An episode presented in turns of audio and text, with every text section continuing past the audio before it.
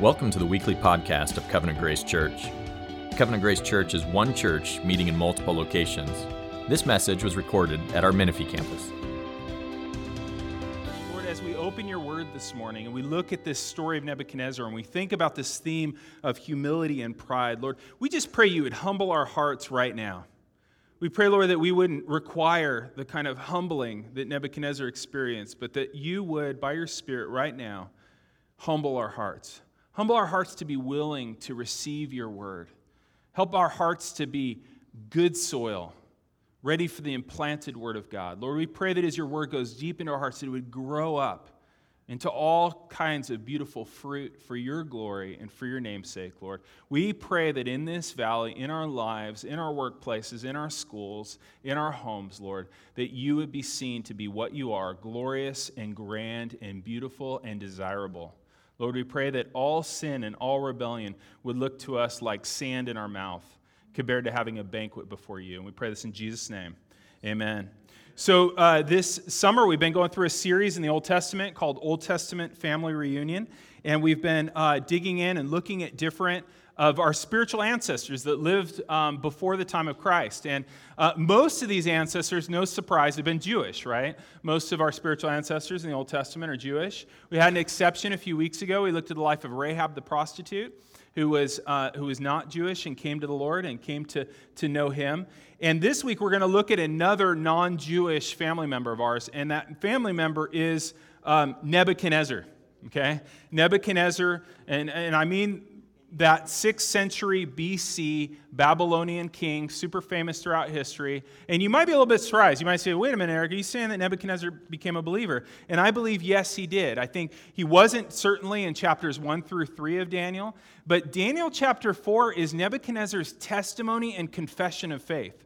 It's a really unique chapter, and you're going to really enjoy it. And these are the last words we have of Nebuchadnezzar. So you could be cynical and you could say, yeah, but, you know, I know that guy. He probably like faded away again. The Bible doesn't say that. The Bible leads us seeing his confession of faith. So we have to believe it. Um, Nebuchadnezzar was the most unlikely of converts. I mean, especially if you live back then. Um, he's this Babylonian king. He's the one that destroyed Jerusalem, destroyed the temple in 587 BC. He's the one that enslaved Israel for 70 years, including Daniel and his friends. Uh, the prophet Jeremiah called Nebuchadnezzar a, a lion and the destroyer of nations. Okay, so the destroyer of nations coming to believe in, the God of Israel. And Daniel 4 is, Daniel 4, you know what it really is? It's like an Old Testament equivalent of the conversion of Saul to Paul. You know, here you have this great persecutor of God's people being humbled and becoming one of them. And that's what we'll see in here. Um, the book of Daniel, I would highly recommend that you spend some time in it. It's a wonderful and beautiful and interesting book. There's a lot of distinct things about it. For example, the, the book of Daniel is partially, the first part is historical, the second part is prophetic. So it's a mixture of a prophetic book and a historical book.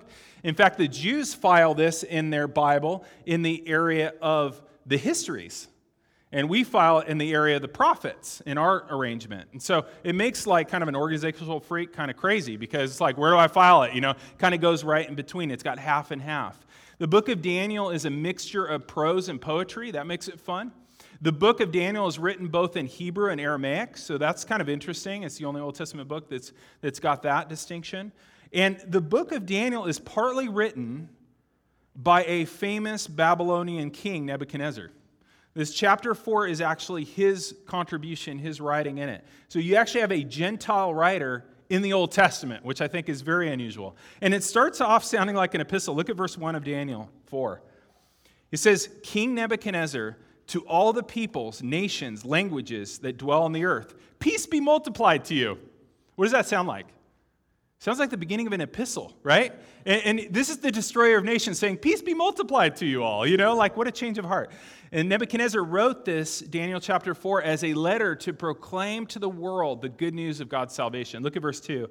It seemed good to me to show the signs and wonders that the Most High has done for me. How great are his signs and how mighty are his wonders. You notice this all in first person. This is straight from Nebuchadnezzar. His kingdom is an everlasting kingdom, and his dominion endures from generation to generation.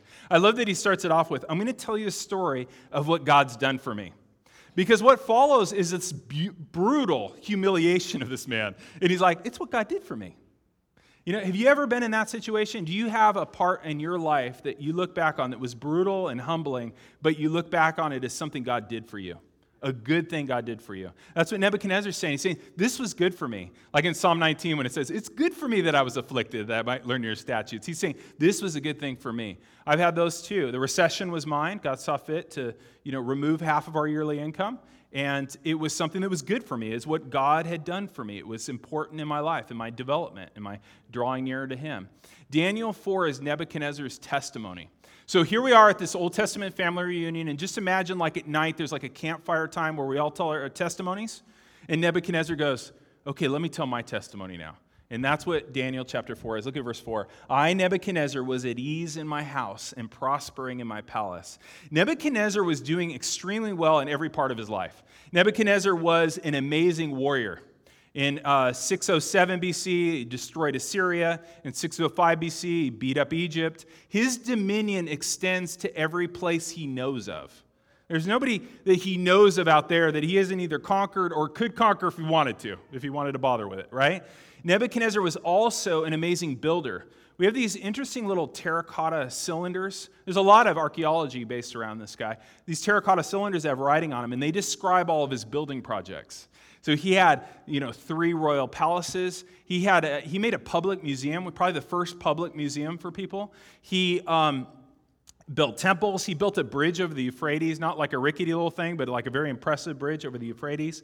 Um, they found his uh, Ishtar Gate, which is this big, beautiful gate with these um, beautiful blue tiles on it and stuff. Um, and he's also really well known for his hanging gardens. Have you guys heard about that? The hanging gardens of Babylon? This was one of the seven wonders of the natural world. The seven wonders of the, sorry, of the natural, of the ancient world. It was seven, one of the seven wonders of the ancient world. And what that was is it was a, um, it was an ancient traveler's list of must-see places. Okay, this was like an ancient bucket list. You have to go see the Hanging Gardens if you're ever in that area, that kind of a thing, right? And what were these things? It was these, he had built these terraces. So it was kind of like, kind of like buildings, but they were terraced and he had all kinds of trees and plants and waterfalls in it. He made basically like these garden mountains in the desert. And he, it said that he made them for his wife. It was like a garden city in the desert. It was Eden like. It was like a really, really nice resort in Palm Springs. So here he is out in modern day, what is Iraq, with this lush, green, beautiful city. I mean, he had built something pretty amazing here. His life was good. His, the walls of Babylon were, were said to be 30 feet thick and over 60 feet tall in some places. I mean, this is in ancient times. We're talking 2,600 years ago, he had all this stuff built. Nebuchadnezzar's city of Babylon is still the largest archaeology, archaeology site in the Middle East. And see, he, Nebuchadnezzar had all, all the reasons to say, My life is good, right? My life is really good. His life was good. He was prosperous, but he was also proud. And God zeroes in on that, and he's going to humble him. Now, we might not think we have much in common with an ancient king like Nebuchadnezzar, but it turns out that we have a lot more in common with him than the people that lived during that time, right? Here's a guy with a kingdom living in ease and prosperity. We have a lot more in common with the king of Babylon than we do with the people that lived during his time. We live basically as Babylonian kings and queens. We have better food than he had, we have better health care than he had. We have better anesthesia than he had. We have better, not right now, but we have better air conditioning than he had. We have uh, better um, travel than he had. We have safer lives than he had. Would you want to trade places? Here's the guy, the most powerful man in, in 600 BC. Would you want to trade places with him right now? Well, maybe until you needed a tooth extracted or a shot of antibiotics, right? Like, we live in the way he lived. We live with a kingdom. We all have a kingdom like Nebuchadnezzar does. You have a kingdom, I have a kingdom, your kids have a kingdom. The only question is will we submit our kingdom to his kingdom? And guys, pride tells us we don't have to, right? Pride tells us we don't have to submit our kingdom to his kingdom. Pride convinces us that we're self made. We believe in that as a doctrine in America, that we're self made, that everything I have is because of my own hard work. I earned it. Americans believe that, right? All this stuff, this is my own. If somebody wanted to work hard like me, they could have what I have, right? We believe that we're self made. Pride convinces us that we're secure, that our possessions insulate us from anybody being able to humble us and force us to do things we don't want to do. We feel secure. And because of that, pride convinces us that we're sovereign.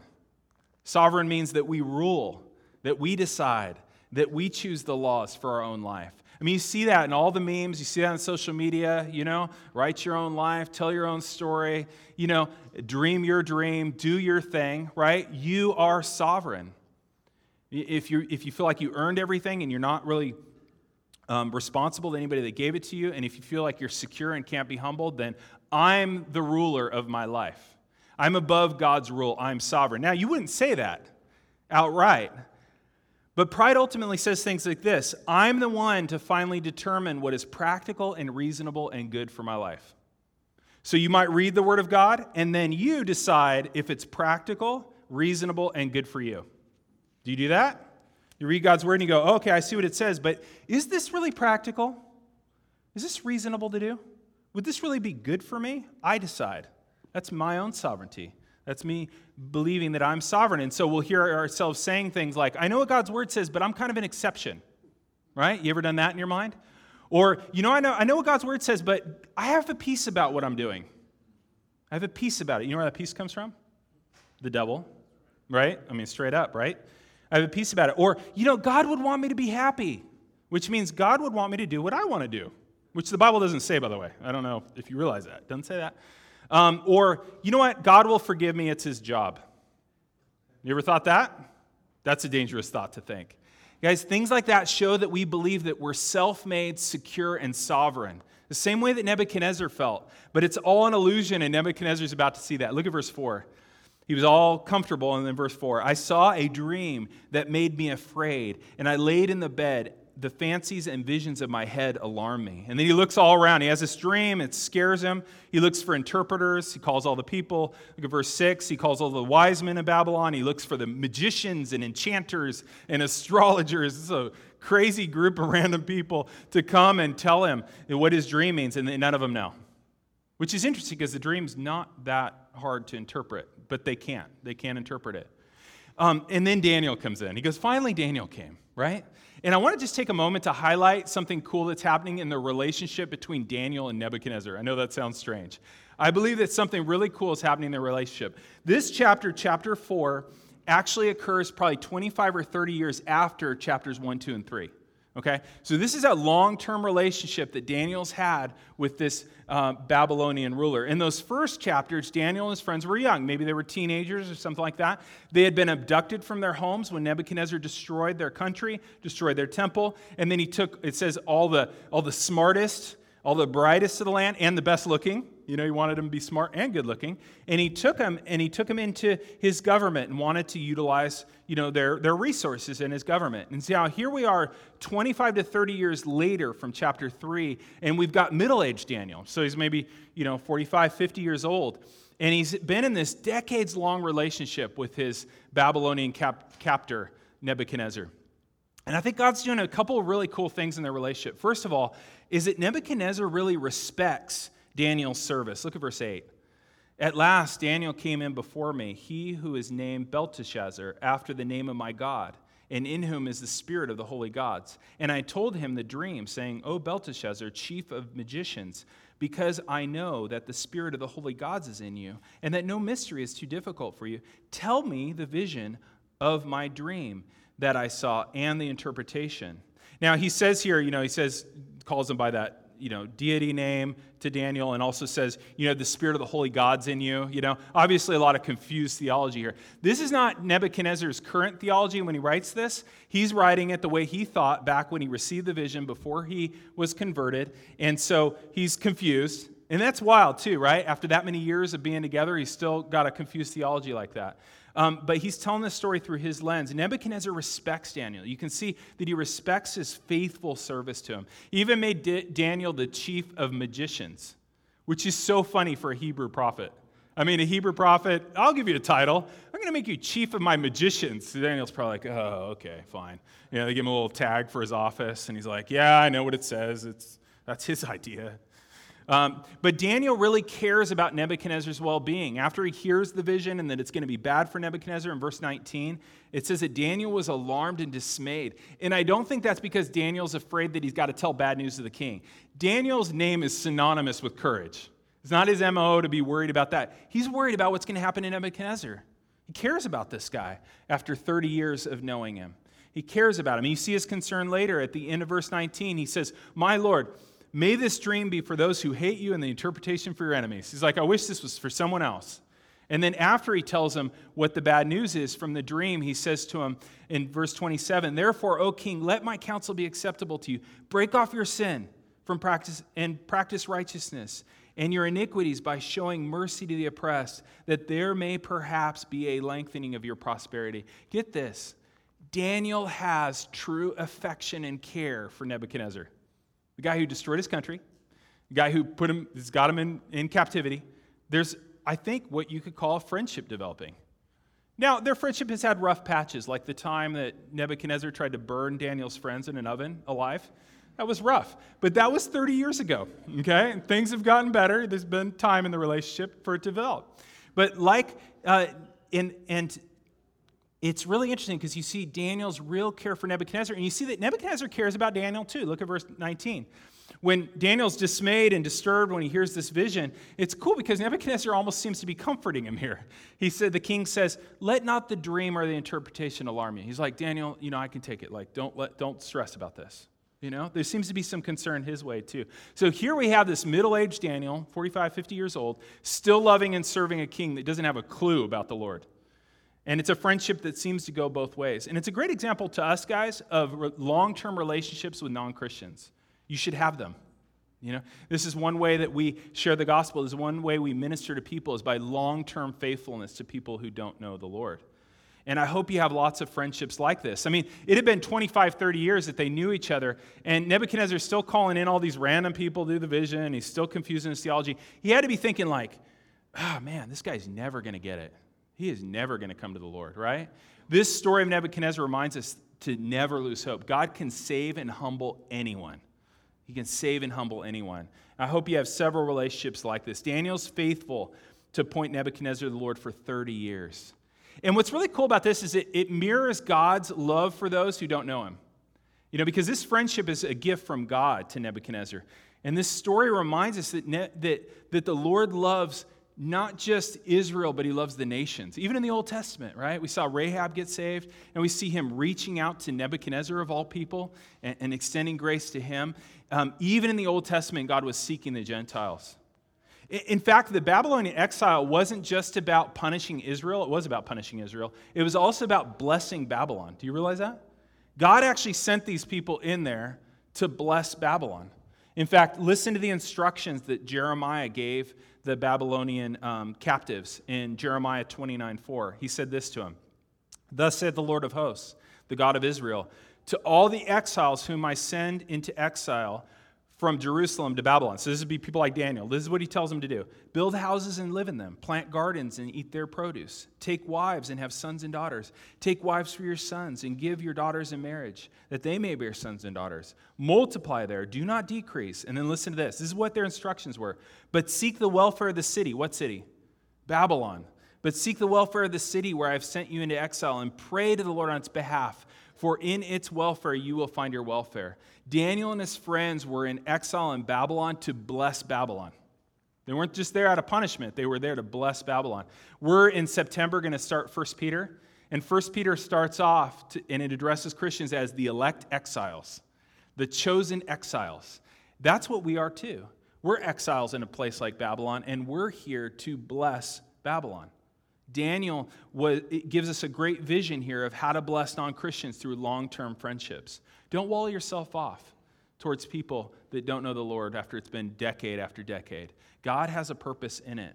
And the blessing goes both ways. I mean, I could just think of friends of mine, you know, one of the veterinarian friends of mine, we've been friends for like 18 years, not a believer, not even close. We talked about the gospel a lot, super enriching person to be around super huge blessing to me. One of the reasons I can preach on Sunday morning is because that guy will cover our emergencies during this time. So I'm not like, get a page. Hey, uh, I got to go, guys. You know, like that would be awkward, right? But he covers those things. I got another friend from vet school. We've been friends for over 20 years. Very liberal guy, not at all Christian, very clearly, he's an atheist. Awesome friend.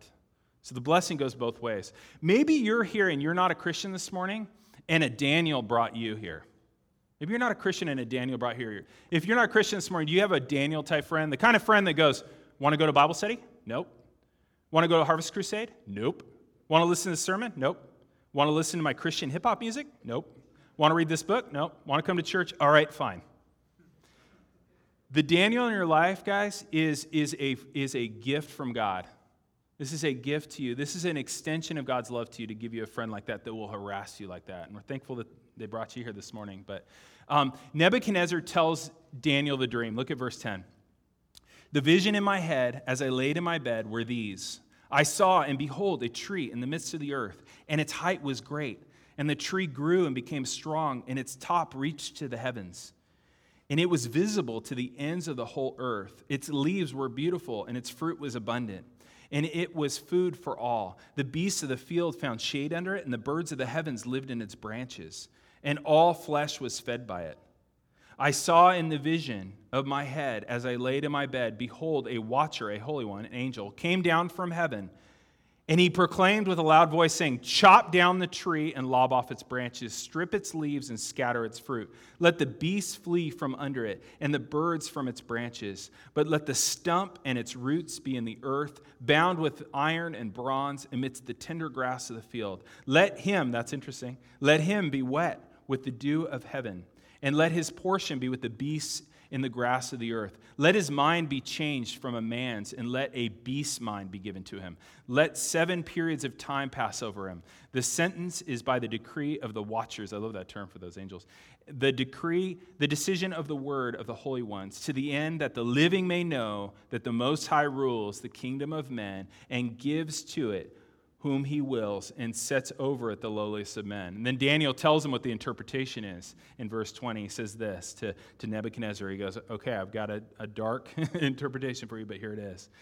The tree you saw, which grew and became strong so that its top reached to heaven and was visible to the ends of the whole earth, whose leaves were beautiful and fruit abundant, and whose was food for all, upon which the beasts of the field found their shade, in whom the branches of the heavens lived, the birds of the heavens lived.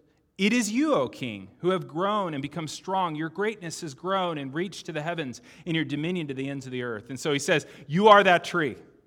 Nebuchadnezzar, you are that tree. You are that huge, strong tree with the leaves that give shade to the world. And you can think about all his building projects and all the people that were able to live in his garden city that he made and his kingdom that spread all throughout. And he's saying, You are the one that gives abundant fruit and food for all. And you can imagine Nebuchadnezzar going like, Okay, sounds good so far. Like, so I'm like really big and wonderful and a blessing to many, right? And then he goes, Oh, but the lumberjack part. Verse 23. And because the king saw a watcher, a holy one, coming down from heaven, saying, Chop down the tree and destroy it, but leave the stump and its root in the earth, bound with band of iron and bronze in the tender grass of the field, and let him be wet with the dew of heaven, and let his portion be with the beasts of the field, till seven times pass over him. This is the interpretation. O king, it is a decree of the Most High which has come upon my Lord the King, that you shall be driven from among men. You shall dwell in the field as a beast. You shall be made to eat grass like an ox, and you shall be wet with the dew of heaven. For seven periods of time shall pass over you, till you know that the Most High rules the kingdom of men and gives to it whomever he will. And as it was commanded to leave the stump of the roots of the tree, your kingdom shall be confirmed to you for the time that you know that the heaven rules, that heaven rules. So Daniel tells him, God's going to chop you down. He's going to chop you down to a stump, and he's going to run all the rest of you through a wood chipper. And then he's going to put a band over the top of your stump so you can't grow. And you're going to sit out in the field covered in dew. You know, this palace dweller is going to be out in the field, wet in the rain, alone and forgotten. Why is he doing it to him? It says in verse 25, until he knows that the Most High rules. This was Nebuchadnezzar's pride being cut down.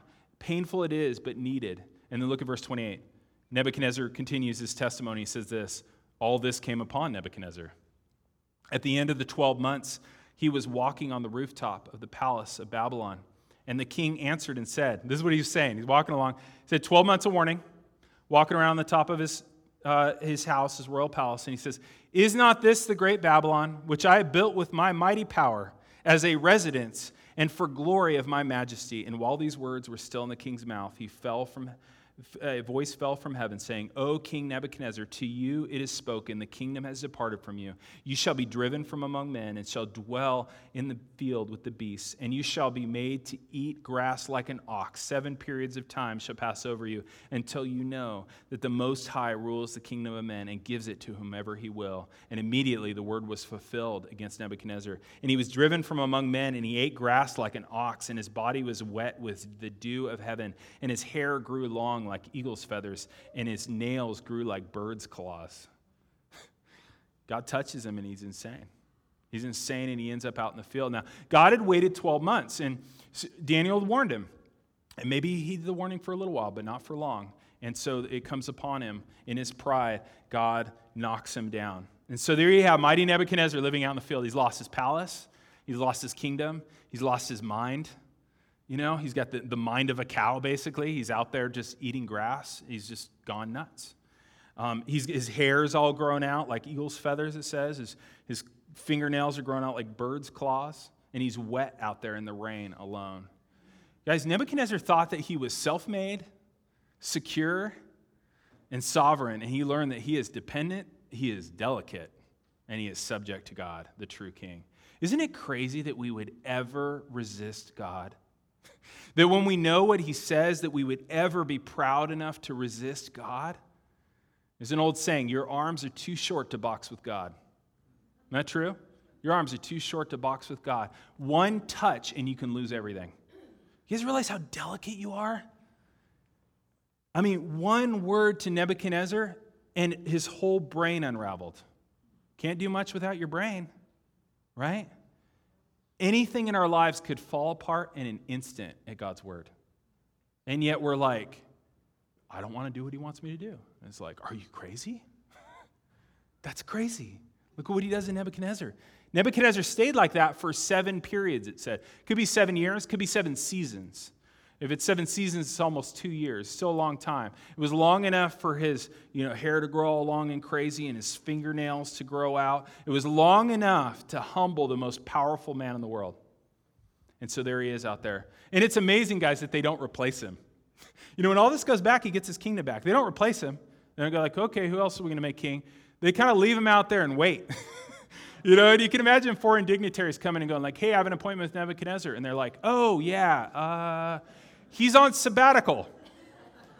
And they're like, who's the crazy person out back? And like, uh, I don't know. Have you seen our hanging gardens? Let me show you our hanging gardens, right? But they wait for him. And when all hope seems lost, Nebuchadnezzar's reason returns. What's his turning point? What makes Nebuchadnezzar's reason return? I mean, here's a guy that's out there eating grass for years. It says in verse 24, 34, look at it. At the end of the days, I, Nebuchadnezzar, what? Lifted my eyes to heaven, and my reason returned. He looked up, guys. He looked up. That's how his reason returned. You know that's really hard for cows to do? He didn't become a cow, but he had a cow's mind. I was talking to my friend of mine. I'm a horse vet, but he's a, he's a dairy vet. And I said, they don't look up, do they? And he goes, you know, my friend Steve, he's going to be here next week. He said, you know, one a couple times I've kind of picked their head up and pointed up, and they seem real surprised, like they'd never seen the sky. Cattle don't look up. Cattle don't look up because their threats don't come from the sky, right? There's no pterodactyls to like carry them off, right? Their threats don't come from the sky. Cows look down, cows look side to side. Nebuchadnezzar has spent his whole life looking down and side to side like a beast. And as long as he did it, his madness increased. And it wasn't just during the time of his madness that all he did was look down and side to side. He never looks up. Nebuchadnezzar spent his whole life looking down and side to side. He'd look down on those he felt superior to. He would look down from his palace on all his possessions. He would look side to side to see if he had any rivals to his glory. He, he would spend his gaze looking at himself in the mirror and his own greatness. And we do the same thing, guys, until God humbles us. He refused to look up, and his madness, his pride increased. But then in verse 37, we see for the first time Nebuchadnezzar looks up. He looks up to heaven, he looks up to God, and he says, And my reason returned. Let me ask you this What does mental health look like? What does it look like for someone's reason to return? What does mental health look like? Look at verse 34. Look at what mental health looks like. At the end of the day, I, Nebuchadnezzar, lifted up my eyes to heaven, and my reason returned. And then what does it look like? And I blessed the Lord Most High and praised and honored him who lives forever. That's what mental health looks like. Mental health looks like praise, it looks like blessing and, and honoring and praising God. You know, C.S. Lewis said that. He said that praise is inner health made audible inner health made audible. And that's what we see in Nebuchadnezzar. He said this He said, The world rings of praise. Lovers praise their mistresses, readers praise their favorite poets, walkers praise the countryside. Players praise their favorite games. There's praise of weather and wines and dishes and actors and motors and horses and colleges and countries. There's praise of historical personages and children and flowers and mountains and rare stamps and rare beetles and sometimes even politicians and scholars. And he said, I noticed somehow that the humblest and the most balanced and capacious minds praise most, while the cranks, misfits, and malcontents praise least. Praise almost seems to be inner health made audible. Let me read that last part to you again. I've noticed that the humblest and the most balanced and capacious minds praise most, while cranks, misfits, and malcontents praise least. Praise almost seems to be inner health made audible. That's what we see in Nebuchadnezzar's life. He has inner health now, and praise is audible. His reason returns to him. And I just want to ask you guys how much of your day do you spend looking up? You know, we're people that look down a lot, don't we? We're a little people looking down into little screens, right? Thanks for that text, Brett. Um, looking down into little screens, looking to see if maybe our followers will prop up our, our feelings about ourselves, right? We look down. How much of your day do you spend looking up? How much of your day do you spend in praise? It's inner health made audible. That's how we know how healthy we are. What does Nebuchadnezzar see when he looks up? He's in this distress, he's a disaster, he needs a manicure big time. And he finally looks up to heaven. What does he see to find cause for praising God? Look at verse 34. He says, I blessed the Most High and praised and honored him who lives forever. For his dominion is an everlasting dominion, and his kingdom endures from generation to generation, and all the inhabitants of the earth are accounted as nothing. What does he see here? He praises God for his sovereignty. We need to do that too. Praise God for his sovereignty. God's sovereignty is his reign. God reigns as a king over everything and everyone all the time. Okay? That's what it means to be God. God is sovereign, He is king, He reigns over everything and everyone all the time. If you have a different view of God, it's a different God. Ephesians 1:11 says God works all things according to the counsel of his will. You say that sounds exhausting. I say I know. But he does. He works all things according to the counsel of his will. Every single fiber of this world. Praise God for his sovereignty. Praise God for his freedom. God's freedom means that he is free. God is free to do whatever he wants, whenever he wants, with whatever he wants, and whoever he wants. He can do whatever he wants, whenever he wants, with the world and with us. Look at verse 35, the second half. And he does according to his will among the hosts of heaven and the inhabitants of the earth. That's us. And none can say to his hand or say to him, What have you done? God does whatever he wants, whenever he wants. It's called his freedom. Praise him for his freedom. Praise God for his righteousness. Look at verse 37. Nebuchadnezzar says that he praises and extols and honors God, and he says, For all his works are right and his ways are just. That's God's righteousness. Praise him for that. God's righteousness means that God always acts within accordance of what is right. Everything he does is in accordance with what is right, and guess what?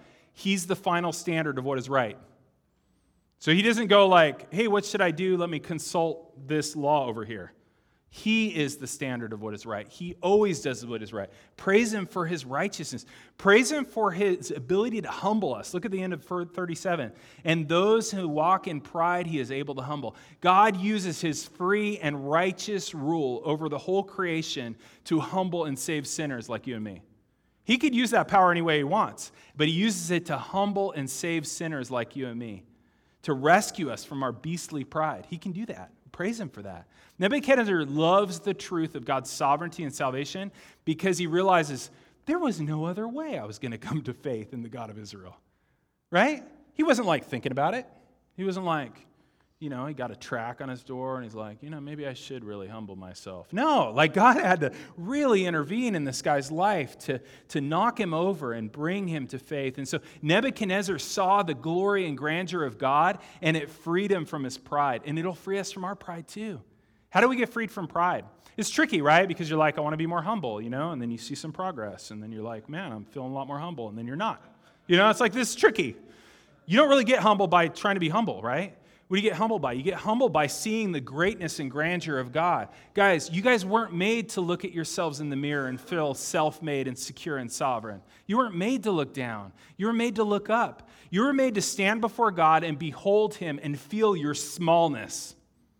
You were made to look at God, the grandeur of God, and feel little and fragile and subject and worship Him. Got the whole thing backwards if you're trying to like make yourself feel better by making yourself feel bigger. We're made to feel small, small in front of God. That's what makes our souls happy. G.K. Chesterton said this How much larger would your life be if yourself could be made smaller in it? Isn't that true? How much larger could your life be if you were smaller in it? How do you become smaller? By beholding the glory and grandeur of God. This is where mental health comes from. You know, unfortunately, we, we spend our time so much looking down, looking at ourselves. But you were actually, and you guys know this actually, you know that you were made to stand before something big and feel small and like it. You know this. You guys been to the Grand Canyon?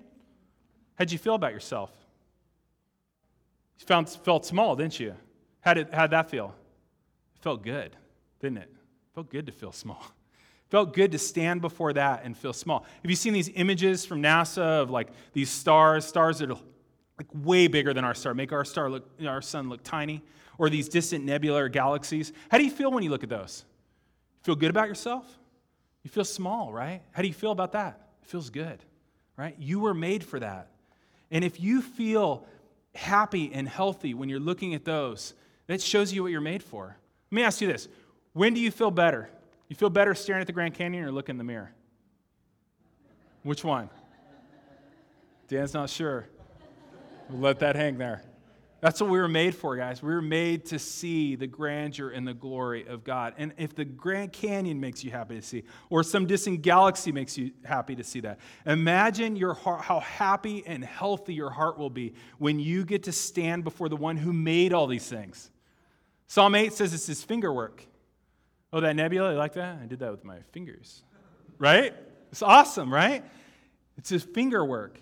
You know, Daniel actually got to see a vision of the glory of God. Take a look at Daniel 7 9. The Ancient of Days. This is what we're made to behold. Look at this. And as I looked, Daniel 7 9, as I looked, thrones were placed, and the Ancient of Days took his seat, and his clothing was white as snow, and his hair of his head was pure as wool, and his throne was fiery flames. He has a flame throne and its wheels, the wheels of his throne, were burning fire. A stream of fire issued and came out from before him. And then listen to this a thousand thousands served him. Ten thousand times ten thousand stood before him. And the, and the court sat in judgment, and the books were opened. Guys, this is God's glory. This is what the Old Testament, the Old Testament word for glory is kavod. It means weighty. This is the weightiness of God. Guys, so often we use the word God and we mean some sort of like you know, grandfatherly character in the sky. Like, this is God, the Ancient of Days on a throne of fire. Like, this is what your soul was meant to live off of seeing the glory of God, His weightiness. He was meant to land heavy on us to see His glory. And yet, when we see His glory, what do we feel? We feel a need for mercy too, don't we? Look at verse 10 in Daniel 7. The court sat in judgment and the books were open. You good with appearing in that courtroom? I'm not.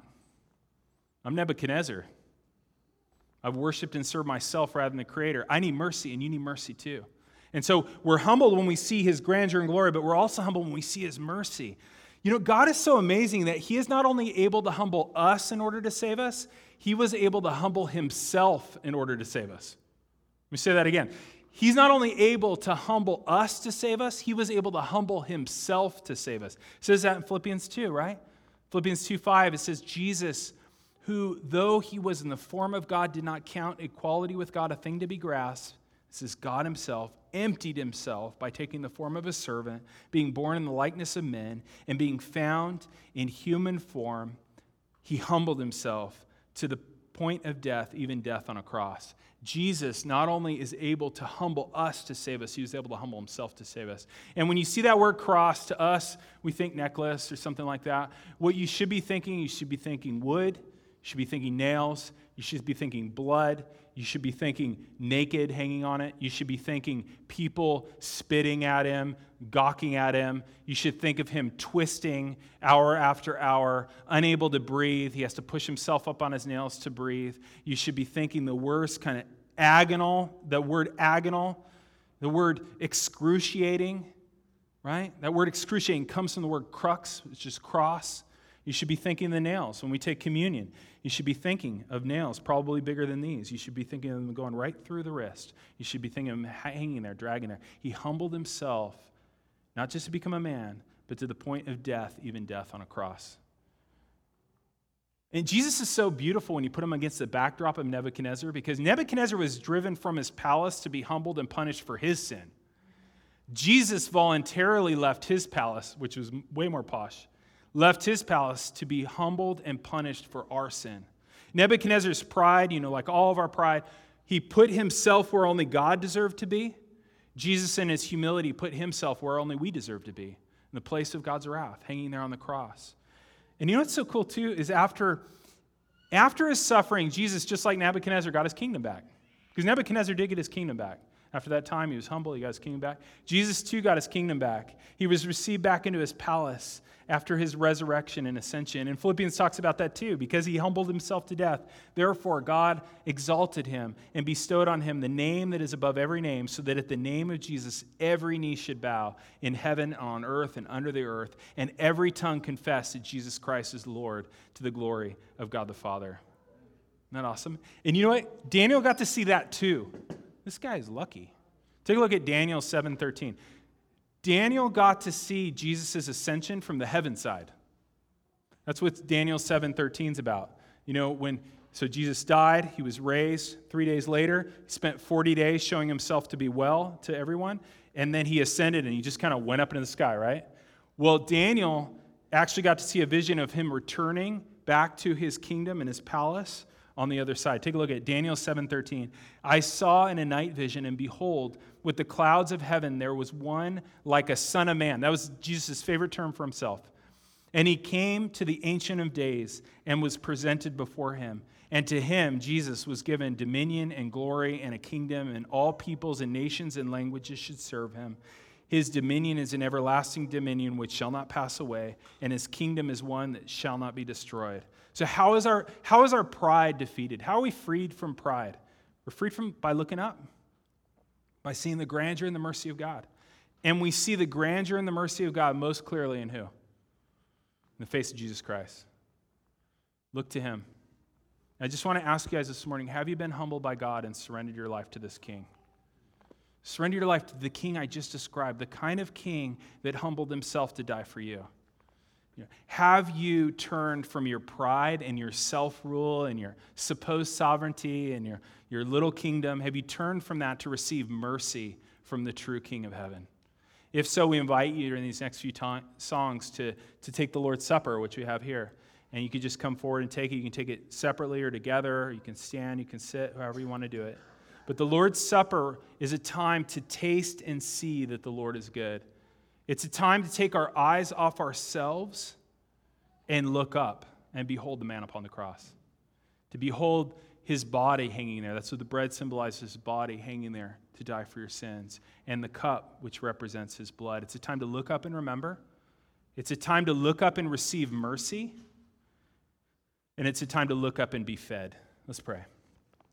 Father, we thank you so much for your word, your wonderful, deep, layered, mysterious, enjoyable, deep word.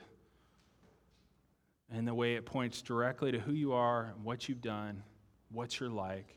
And we pray, Lord, that this week you would make us a people that look up. That we wouldn't spend hours after hours after hours of our day looking down. thinking about ourselves, thinking about how people have wronged us, Think about our problems, or thinking about our accomplishments, or thinking about our righteousness, or any of those things we might think about, Lord. Help us to look up. Lord, we have been beasts before you. Our pride has been beastly. Our thinking has been deranged. Health is to look upon you and to listen to you and to love you and enjoy you. Help us to be those kind of people. Father, we pray you break all of our addictions to ourself and all of our addictions to distraction. Help us to see the one who satisfies our souls, the one we were made to look upon, which is you. I pray, Lord, as we worship you, as we take communion, Lord, we pray that you would be honored and blessed by this. Lord, you've come to meet us in communion. That's why it's called communion. And we pray, Lord, that it would be a blessing to your heart to meet with us. Lord, we pray that we bring humble hearts to the table, we bring humble hearts to worship. and we would just explode with the, with the knowledge that we have had mercy, found mercy and love in your Son. We thank you in Jesus' name. Amen. You've been listening to the weekly podcast of the Menifee campus of Covenant Grace Church. If you would like to know more about Covenant Grace Church, visit us online at covgrace.org.